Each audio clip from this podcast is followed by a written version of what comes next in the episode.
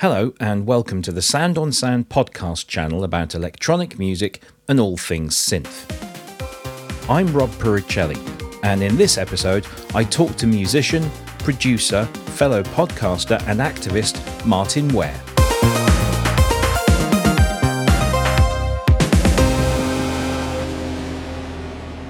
Martyn has been at the forefront of the British synth pop scene since its inception during the last days of punk founding the hugely influential Human League with his friends Phil Oakey and Ian Craig Marsh. That band, for many, laid the foundations of what was to come with their stark, minimalist instrumentation and Ballardian lyrics, fused with catchy, danceable rhythms. After a much publicised split, Martyn and Ian went on to establish the British Electric Foundation, from which Heaven 17 emerged, along with the beginnings of Martyn's career as a producer for the likes of Tina Turner and Sananda Maitreya, then known as Terence Trent D'Arby. Since then, Martyn has solidified his status as a respected statesman of British pop music and ventured into the worlds of immersive audio through his collaborations with Vince Clarke, as well as being a principal at the Tileyard Academy, a visiting professor at Queen Mary University of London, and a board member at the Ivors Academy.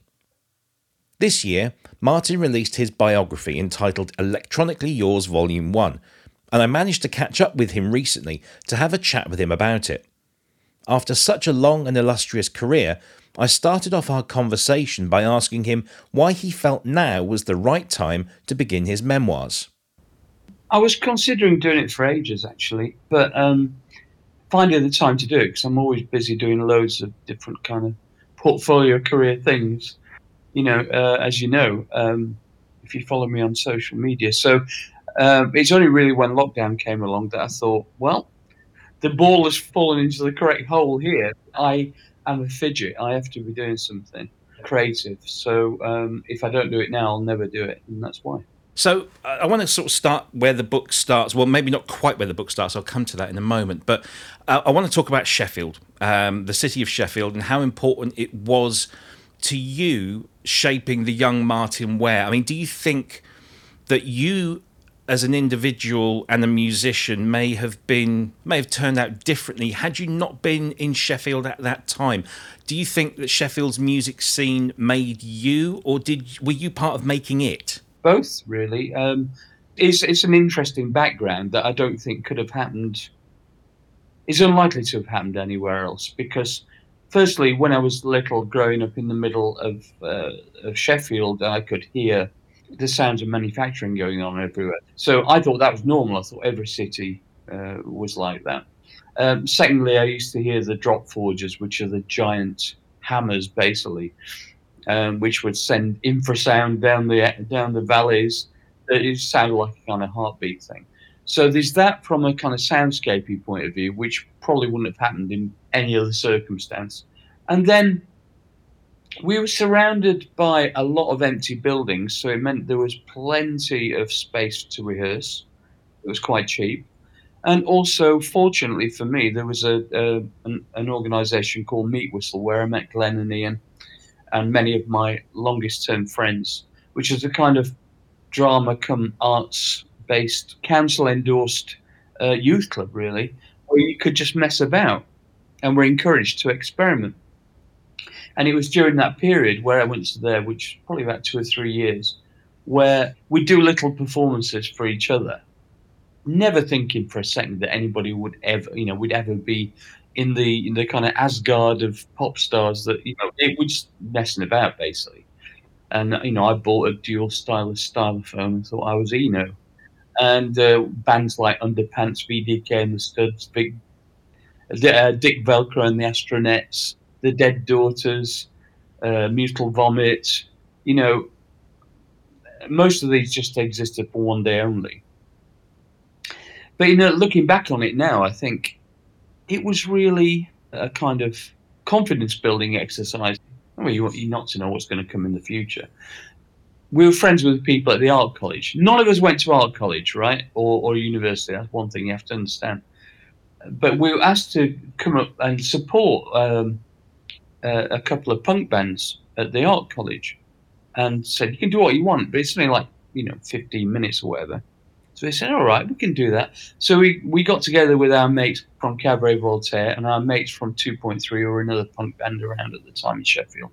And Adi Newton, who was uh, I was in with The Future at that point, together with Ian Marsh. I always joked that we had a supergroup before we were a group, you know, which is quite funny. So we rehearsed uh, three numbers Cock in My Pocket by Iggy Pop, the Doctor Who theme, which I played on the stylophone, and Lou Reed's uh, Sweet Jane because it's easy to play, basically. So anyway, we had a one two-hour rehearsal. We went on stage. Cutting a long story short, our drummer was wearing a boiler suit with cut student grants on the back, and he was carrying a bucket full of pig's ears, which he threw at the audience because he thought it was very punk. He's big lad, so nobody was going to argue with him. And we did the three numbers. Basically, got chucked off stage because we were so terrible. And then the drones from Manchester came on, and they were even worse than us. And this is like a kind of light bulb moment thinking, hold on a second, they've got a record contract. We were definitely no worse than them. We're both terrible. And then Slaughter and the Dogs came on, and they were even worse.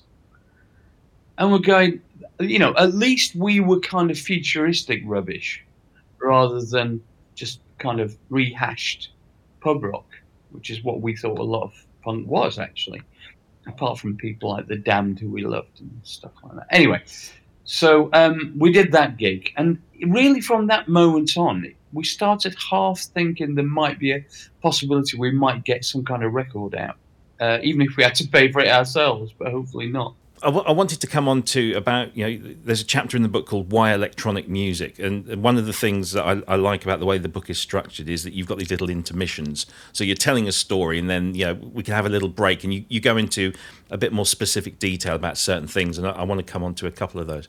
But you, you say uh, you know you ask the question why electronic music? And you go on to explain what inspired you to sort of seek out that route and I'm guessing it's because you were a child of the space age, and that that era was, you know, people going to the moon. It was the future was was the future. It was just an amazing prospect, and I guess that was a big influence for people with no money in a miserable, dingy, post-industrial Sheffield, with very little entertainment that you could go to, even if you had money. The space race and America in general just seemed to offer such a potential for a golden future. The TV was flooded with American imports uh, series and some really good ones as well, science fictiony ones. You know, my favorite Martian and early kind of science fiction series and Time Tunnel, and so it was really a time of looking forward. It's kind of hard to imagine now for young people, I think. But uh, so even though you know it's the classic in the gutter looking up at the stars thing, isn't it? And there's also, I guess, the influence of writers like Ballard yeah. uh, with that dystopian future. And I guess that tied in quite heavily with um, with Sheffield, I guess. Yeah, we were. you could say that. We we were very. I mean, when I say we, at this point, me and Phil Oakey were best friends, and we were discovering the world of culture and well, the world in general together, really, from the age of about sixteen when we met up to twenty, I suppose and they are the most formative years, aren't they? Really. So uh, Phil was extremely well read, extremely knowledgeable about different kinds of of maverick types of music, and I learned so much from him. I mean, we were discovering things together as well. I'm not saying he was my guru. I mean, but he, he just got a bit of a start on me because his parents were rich. We both went to the same school, but science fiction was a massive influence on us we used to read voraciously. So our favourite authors were J.G. Ballard and Michael Moorcock, Harlan Ellison, Isaac Asimov, Ray Bradbury.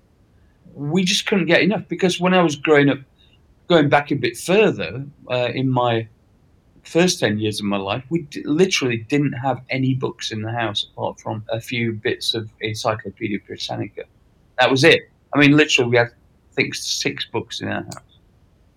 So everything was just this world of knowledge that just I've always had this voracious appetite for learning things, and that can't be taught. You I think that's something inside you, but also that turned into a voracious appetite for different types of music, and loving unusual types of music as well.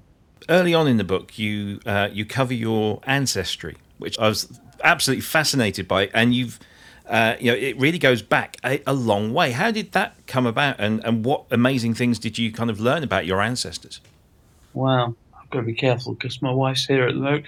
Uh, um, she was doing some research into my ancestry and her ancestry for because we wanted to get an Irish passport and you have to prove so right. So going back a certain way, and then she became kind of hooked on the whole notion of it. And I, I, admit, I foolishly said to her that it'd be nice if she could maybe go back a little bit further and just come up with some interesting people. Because it's, you know, between you and me, if you go back far enough, we're all connected to lots of famous people. I just remember I was lying half asleep in bed at two o'clock in the morning one night. She'd been working on it into the night.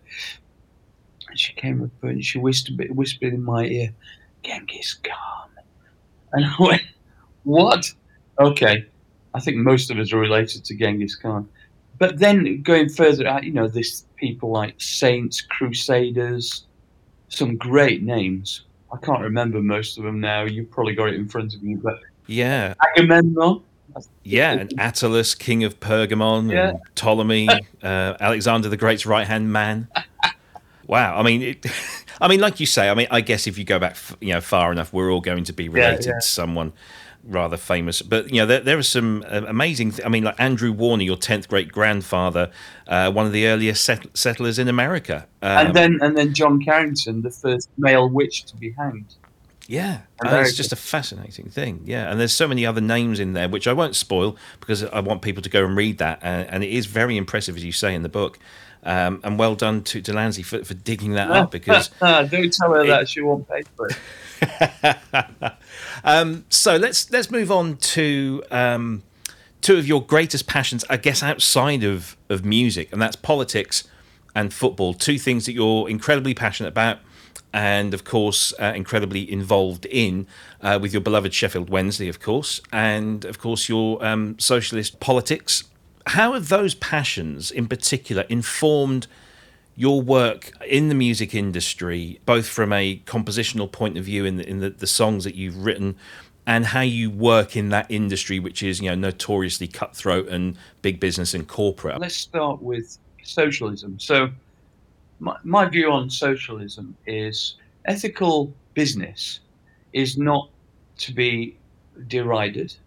We all have to make a living, and that's fine. And if you're productive and people are willing to pay for it, that's the that's the world that we live in. I don't have a problem with that. What I have a problem with is greed and people exploiting things when they're not earning money.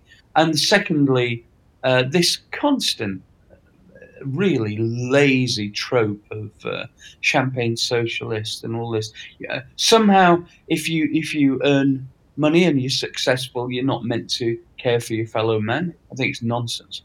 I mean, I just don't understand how people can think like that. In fact, the more money you earn, the more you should look after your fellow man because you're more able to do it. And that's my uh, brand of socialism. Uh, it's got nothing whatsoever to do with the you know, the grand dismissive, oh, they're all Trotskyist Marxists. Nobody's saying that, you know, nobody's going to take your cars away from you. Don't worry. We all need to be taxed properly, and we're not being taxed properly at the moment. Or else society of the kind that we prefer cannot exist. And I'm talking about local government, national government, and everything. I believe that's the case. I always stood to be an MP uh, during the Corbyn era, but I thought very carefully about it, and I was eventually came to the conclusion that for me to do it to my own satisfaction, I'd have to give up music, and I didn't really want to do that. So uh, I thought I'd rather be an activist, and I've actually gone round during that period. I was knocking on doors with everyone else, getting stuff thrown at me out of windows. Socialism is so wrapped up into everything that I do artistically. I'm a humanist, really, ultimately and I think that it actually in today's world requires a bit of uh, courage to be that uh, publicly, because you know, I mean, you know, I'm not moaning, but I do get a lot of, you know, kind of trolling stuff. I just block everyone immediately. I don't, I don't warn them. Anybody who's coming at me from any direction, I don't care whether they're Wednesdayites. I don't care if they're. I, I don't care if they followed us for 20 years. I'm going, look, our first release with Heaven 17 was We Don't Need This Fascist Groove Thing. What, pretty much that's the definition of laying your cards on the table.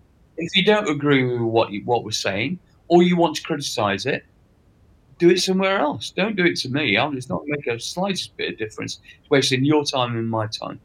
And also, I want to fight for underrepresented people generally. And I think a lot more people should. Uh, re- regarding football, it's just my roots, really. It's I love football, but I love the social infrastructure that it maintains in my life and for my son who's equally cursed.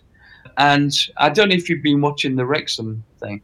I feel such love for those guys because they kind of get it. I know they're doing it and they've got their own reasons for doing it, and I can understand why people would be mistrustful. But I genuinely believe they like the idea of it, and good luck to them, you know. Absolutely. I mean, it's a great club to do it with as well. You know, a great historical football club. It's fantastic. I'm just a big fan of Ryan. One thing that I really enjoyed about, particularly Heaven 17's music, and you, you, you said there that you know your your first single was "We Don't Need This Fascist Groove Thing," so it was obvious where you guys were coming from on a social and political direction. But all of your music, particularly those kind of first two albums, there's a dual level to it. There's you know, if you listen closely to the lyrics, you can hear the political message, the social commentary, but at the same time, there's great hooks, there's great beats, it's danceable. So it's like those films that they make for kids, and there's always something there for the adults. Well, this is the same with the music. There's something there for the the social, uh, political thing, but there's also just you know damn good fun. Yeah, I mean, there. Are, I think that's a fair comment. Funnily enough, they were playing uh, a kind of playlist of our stuff in the background while I was doing a signing session at the British Music Experience in Liverpool yesterday. And I was kind of distracted by it. I'm going, that band sounds great. It was just quite low level. I thought, that's exactly the kind of music that I like. And then I realized quickly it was us. You know, our, what are our influences? Soul, Northern Soul, Black American imported music, experimental music, soundscapey music, ambient music, beats, uh, especially kind of Kraftwerkian, krautrock type stuff.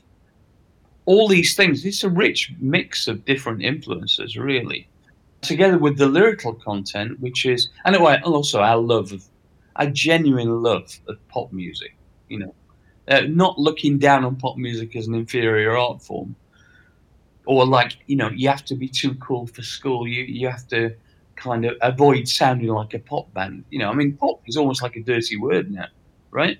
It's so sad but we, you know, we love pop, and, in fact, uh, one of the key things with the early Human League was just when uh, disco was falling completely out of fashion internationally, we clung on to that because we loved it so much. So the interviews we were doing around about that time, you know, NME and Sounds and all the ultra white kind of journalist types were going, "Oh, you don't like this stuff, do you?" You know, they looked down on the record mirror dance charts from America you know, we loved all the Michael Jackson stuff. We loved all that imported stuff. I mean, when we were going to nightclubs at that time, we going to places like the Wag Club in Soho, which was, you know, kind of, kind of rarer groove, kind of, you know, Chris Sullivan, uh, but also Latin influences as well. And they call it world music. I don't like that term, world music, because it makes it sound like a ghettoized thing.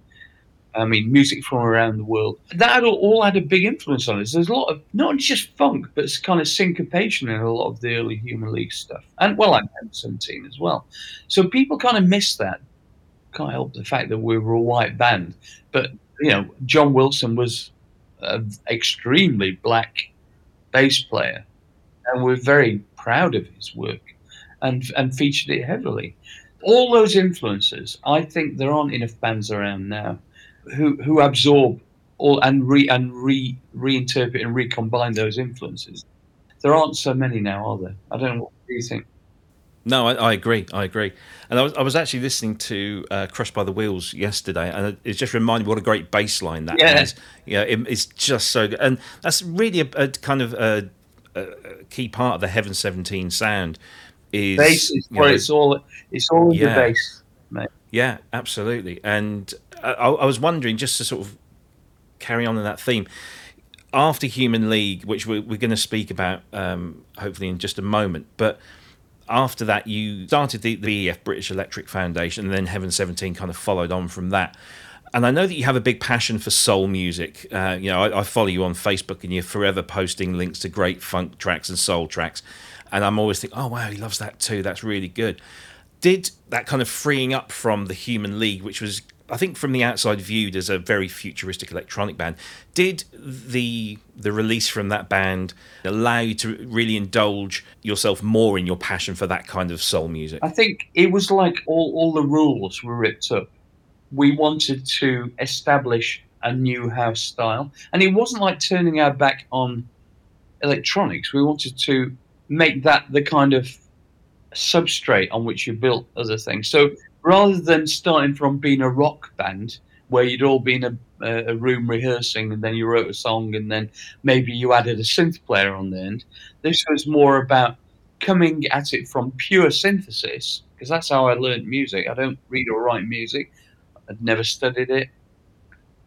Coming at it from a kind of sound basis, uh, electronic sound basis, but then using traditional instruments as the seasoning. Now, where, uh, where where I think we went wrong is the proportions went out a bit as we went on to Pleasure One and Teddy Bear Duke and Psycho. It was just it, it started sounding too normal, and we kind of we didn't take our eye off the ball. We were just being pushed at that point into um, trying to broaden our appeal. Let's go back to Human League, and I, I want to ask you uh, about the split. There's a brilliant document of uh, of how that went down, and it, and it's often been reported and misreported about what happened between you, the management, Phil, the rest of the band, and it's I guess it's one of the most infamous splits in British pop history. But looking back, was it actually a good thing for you? Do you now see it, you know, looking back and thinking, yeah, that had to happen because look look at what's happened since? Or do you ever think I wonder what might have happened if. Right. So uh, I've been I've been asked this quite a lot, and I've thought about it a lot, and uh, I think. Right, we'd already written half of the next Human League album when the split happened, but not the top line. So all the instrumentals on this, on the uh, on the second side of Penthouse and Pavement, were written for the next Human League album. So we took those away with us and wrote different things over the top. So the new direction was the first side, obviously, with the with the LinnDrum and the bass and female vocals and all that stuff. And I don't think that could have evolved. And we did the Men, uh, which was like an experiment.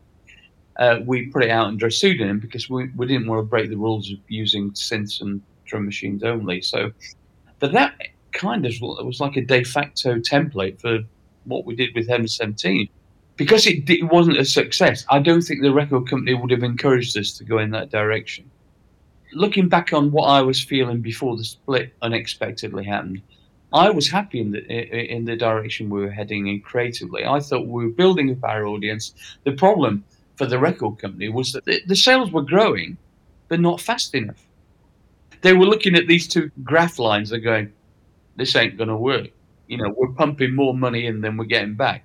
And and and another factor of that was we were doing a lot of these high profile tours. And in those days you had to pay to get onto these tours. What we didn't realize at the time is that that got put on our on our bill on our unrecouped amount. So of course when the when the split happened we're going that's one of the reasons why we didn't want to perform live. When we're just pumping money into the ether and we're never going to get it back and it just coincided with MTV starting. So we thought, look, we don't mind spending money, but let's spend money on something that can service all the territories simultaneously. You know, so that's that's why that uh, that's why we became a studio band.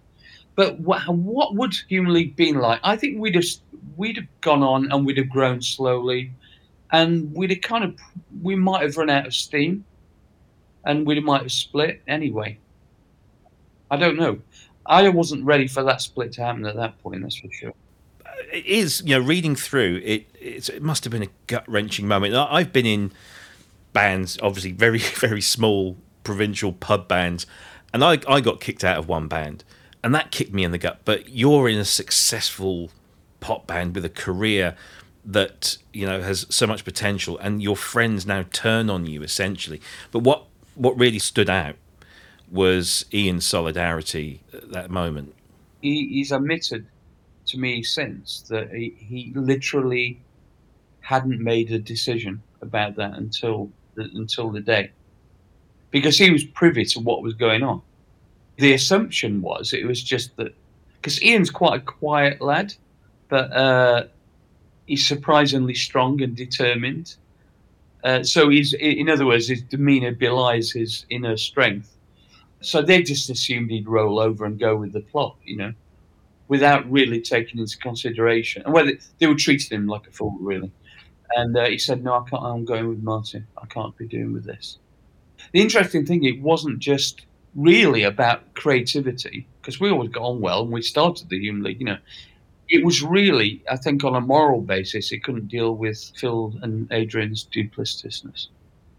I think at the end of the day, from a consumer perspective, we got two bands for the price of one eventually. Um, you know, we got the Human League, and they were great in their own right. But we also then got Heaven Seventeen and BEF and everything else you've done since. So I guess yeah, I've got a bit of an exclusive for you, actually. Uh, I was talking to Bob last last night, no, it wasn't. It was two nights ago, uh, and we had a drink after the book signing, and um, we had a chat. And he said, "Did you realise?" And I've never known this before. And it wasn't. I didn't know it for the book. He said, "Do you did you realise that you were very nearly uh, dropped even before that meeting? The band was nearly dropped, and there was a guy called Nik Powell, who was a Virgin director who went on to form Palace Pictures." anyway, he was like one of the co-directors at that time. We had nothing to do with him. We know I only have met him once before, I think, but for some reason he took against us. And uh, Bob told me that he was in a meeting where he was having a stand-up argument with Simon Draper, who defended us to the hills. And eventually Simon said, "Look, if you if you sack the the league off, then uh, I'm going as well." I've never told this publicly ever before. So that's the kind of pressure that was going on in the background. I think that was a couple of weeks before the actual split happened. We knew nothing of this, of course, because Bob was protecting us. Thank you for that, because I, I, know that you know the split is obviously uh, must be even today probably is still a hurtful thing. But I, I was wondering, I mean, I've, you, you've been on tour with Phil since you know the Steel City tour yeah. stuff are you still in touch? Do you have have you patched things up over the years, or is it just? Yeah, we we, we did we did uh, make kiss and make up a bit um, around about the time that the there was a documentary that was on BBC Two about I don't know 10, 15 years ago. I can't remember now. And you know, it's great reconnecting. I still love him. You know, we we had a we had an amazing time together, and it was really poignant actually. And then we had a lunch and said, oh, maybe it'd be nice to do some stuff together. And then uh, left it a little bit, didn't hear anything, and then started emailing and ringing. Never got a response. And we were trying to persuade him to do the reproduction and travelogue shows for about eight years. And eventually his management said over my dead body publicly. So um, that's why we ended up doing it with, with um, Glenn. But there seems to be another thaw potentially happening uh, via his management at the moment. Uh, so watch this space. I can't really divulge what the uh, what it's about, but this uh, well, I can actually. There's there's some kind of I don't know very early stage thoughts that there might be some interest in another Steel City tour. But I mean, whenever we meet them, we see them at uh, occasionally at um, at bills that we share, but normally they're on top of the bill and we're kind of halfway down, so sometimes we don't cross. I, I hold no bitterness at all. I think it, it destroys your soul if you do. If Bill turned around tomorrow and said, Would you like to do something together? I'd be on it in no time. I'd be up for that. I think a lot of people would enjoy that. Um, but of course, because of that, we got BEF, which initially started out as kind of like a you wanted to be almost like a Motown kind of thing, producing records yes. and putting stuff out. Yeah. And then Heaven 17 kind of followed on from that. Tell us a bit about what that plan was. Once the Human League for you was over, what was the the plan behind BF and, and then eventually Heaven 17? Well, like a week after the split, I was still in shock, of course, and and Bob uh, Bob Last invited us up to Edinburgh to discuss how to proceed. Well, what's clear is Bob had had an idea in his head. This was all planned ahead. You know, the split was planned ahead. He knew what what the league wanted to look like, and he was privy to those discussions. But also, he'd had a thought about what was going to happen to me, and in this case, Ian as well. He'd not planned for that because he didn't know it was going to happen. And he'd had this idea for a, a production identity which would enable us to work non-stop and provide the funding to create multiple band identities, which we would write and produce. And we had this ludicrous con- contract where it's you know they they would fund up to six different bands a year on different three-year contracts. So could in like within three years we'd have 18 bands. It's just ridiculous. But I love the madness of it. So we signed the contract me and Ian. And the first project was was Heaven 17, which went on obviously to take all our time up more or less. But we did we did make the first BEF Music Quality and Distinction album and Penthouse and Pavement simultaneously because the BEF album was meant to be a, a kind of calling card, a, a menu of possibilities of you know like electronic soul cover versions, just to show what a different approach could do for existing songs. I think it's an easy, it's an easy way with famous people and famous songs. It's an easy way for people to understand, you know, the the difference. You know, for a perfect example is Tina Turner's version of "Ball of Confusion." That was as far away from anything she was ever going to decide to do or her management was going to decide to do because it was originally created for James Brown and he backed out at the last minute. Had that not happened, I would have never got to work with Tina Turner. So there, there you go. It's that's like fate, isn't it? That's... Yeah, absolutely. Because I was, I was going to ask about Tina Turner. I mean, Ball of Confusion was that kind of comeback moment, or the, the catalyst for the you know the bigger comeback moment, which of course you had uh, a hand in, and that must have been. I mean, the, the very opening part of the book, you talk about your appearance. I think it was on the Tube and you know Tina bursting into the the changing rooms while you're still getting changed and telling you this is what I want. I've got these two girls and they're going to fall down on their knees and caress you, and you you know you're, you're already on edge because you're going about to go on stage and sing live with Tina Turner. So we turned that opportunity down. It was very exciting, but very nerve wracking. But to be honest, that was the kind of uh, blue touch paper which lit her career in Europe and therefore Roger Davies, her manager's um, tactics was to, you know, to relaunch her in Europe and then take her back to the US, and it worked perfectly. Let's Stay Together maxi single was released in America, and it was the biggest selling maxi single in American history at that point. And that then leads you into you know even more production work, and a little bit later in the decade, you end up producing Sananda Maitreya, as, as, he was then known, uh, Terence Trent D'Arby, uh, his amazing debut album, which still you know, sounds incredible today. You need to listen to the Dolby Atmos version, which I have. It's stunning. incredible, isn't it? Absolutely stunning. I mean, even you know, even today, he, the material he produces is just incredible, and that voice is still it's still there. Just yeah, it's just goosebumps. But that must have been a really great moment because to go and work with an established star like Tina Turner and effectively you know help relaunch her career then to move on to someone who was brand new and had instant success with you know massive singles and this massive album which I remember buying you know in back in the day and we just listened to it non-stop. How do you feel about having that kind of success? Is that more satisfying taking a new fresh artist launching them on the world and, and having it you know hit number one all around the world yeah i mean it, it kind of uh, it was another, one of those fate things. I mean, I was doing quite a few productions after Tina Turner because obviously I was suddenly being propelled into the uh, Champions League of uh, producers worldwide, and um, so I was getting a lot. I was turning down a lot of stuff. I turned down a Bette Midler album because I thought she was finished, and then she went on to have a, a, an unimaginable amount of hits and film and Oscars, and you know, anyway. But uh, I don't always get it right. But um, I was doing a continuous stream of things, and Then one day, a, a courier turned up. I got a phone call from a young guy at Sony called uh, Lincoln Elias, who was like a kind of intern almost, uh, uh, and, and the protege of Muff Winwood, famous A&R man.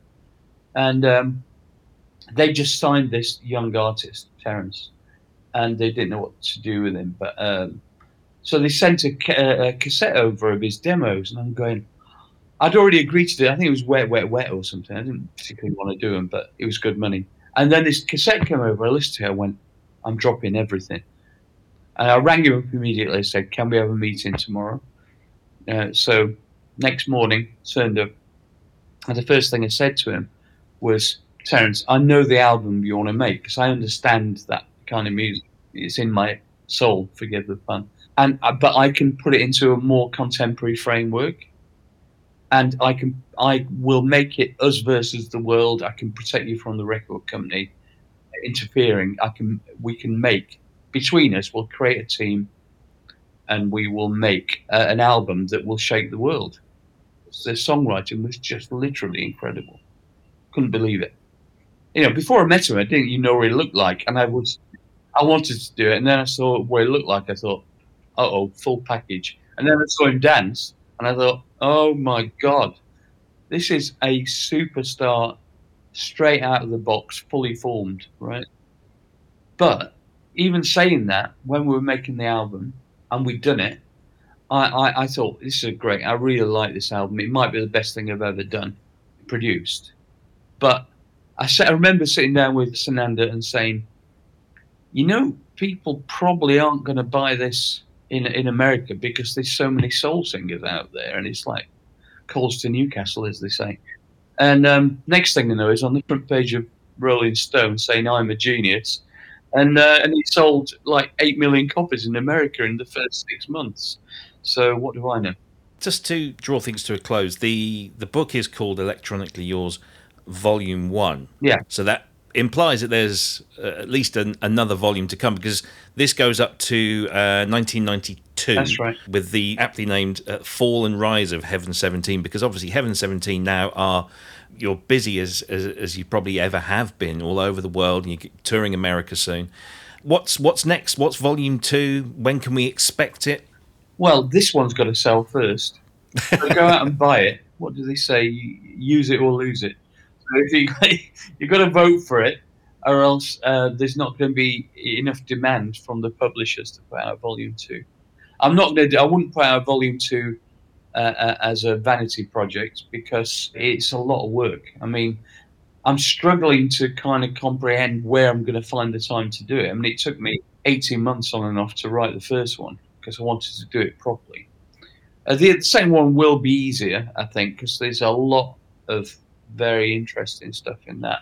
But um, and a lot of interest, you know, amazing stories and stuff. But it takes a lot of time and effort. You know, it's not. I'm not a professional author. I am now, actually. It's not because I don't want to do it, but people have to pay for my time, basically. And I also want to mention at the back of the book there are these uh, epilogues. Uh, where you go track by track through pretty much everything that's discussed in this book, and also your electronic music influences. You know, from it's it really is a synth geeks heaven. Was there a was that just you indulging us, or was that something that you really wanted to kind of get across to to everyone about you know what was behind Martyn Ware?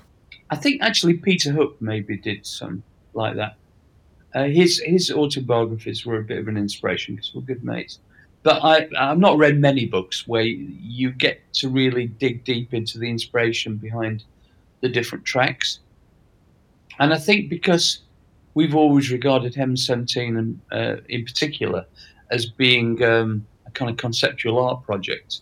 So we leave a lot of wriggle room for people to form their own interpretations of the lyrics, for instance, especially on something like How Men Are, for instance. There's a lot of kind of allegorical, metaphorical kind of stuff going on there, which can be interpreted in different ways deliberately. So I just wanted people to, if they wanted to appreciate the tracks more, if they loved the tracks, then I wanted them to be able to understand what the inspiration was behind it. I think rather than just kind of uh, you know toss it off, I thought it'd be good to do it in detail. And then over the years, I, I, you know, as you know, I do loads of interviews and stuff, and I get asked all the time what are my favourite electronic tracks. So I thought I'd put that one to bed. I could just direct them at the book now. That's great.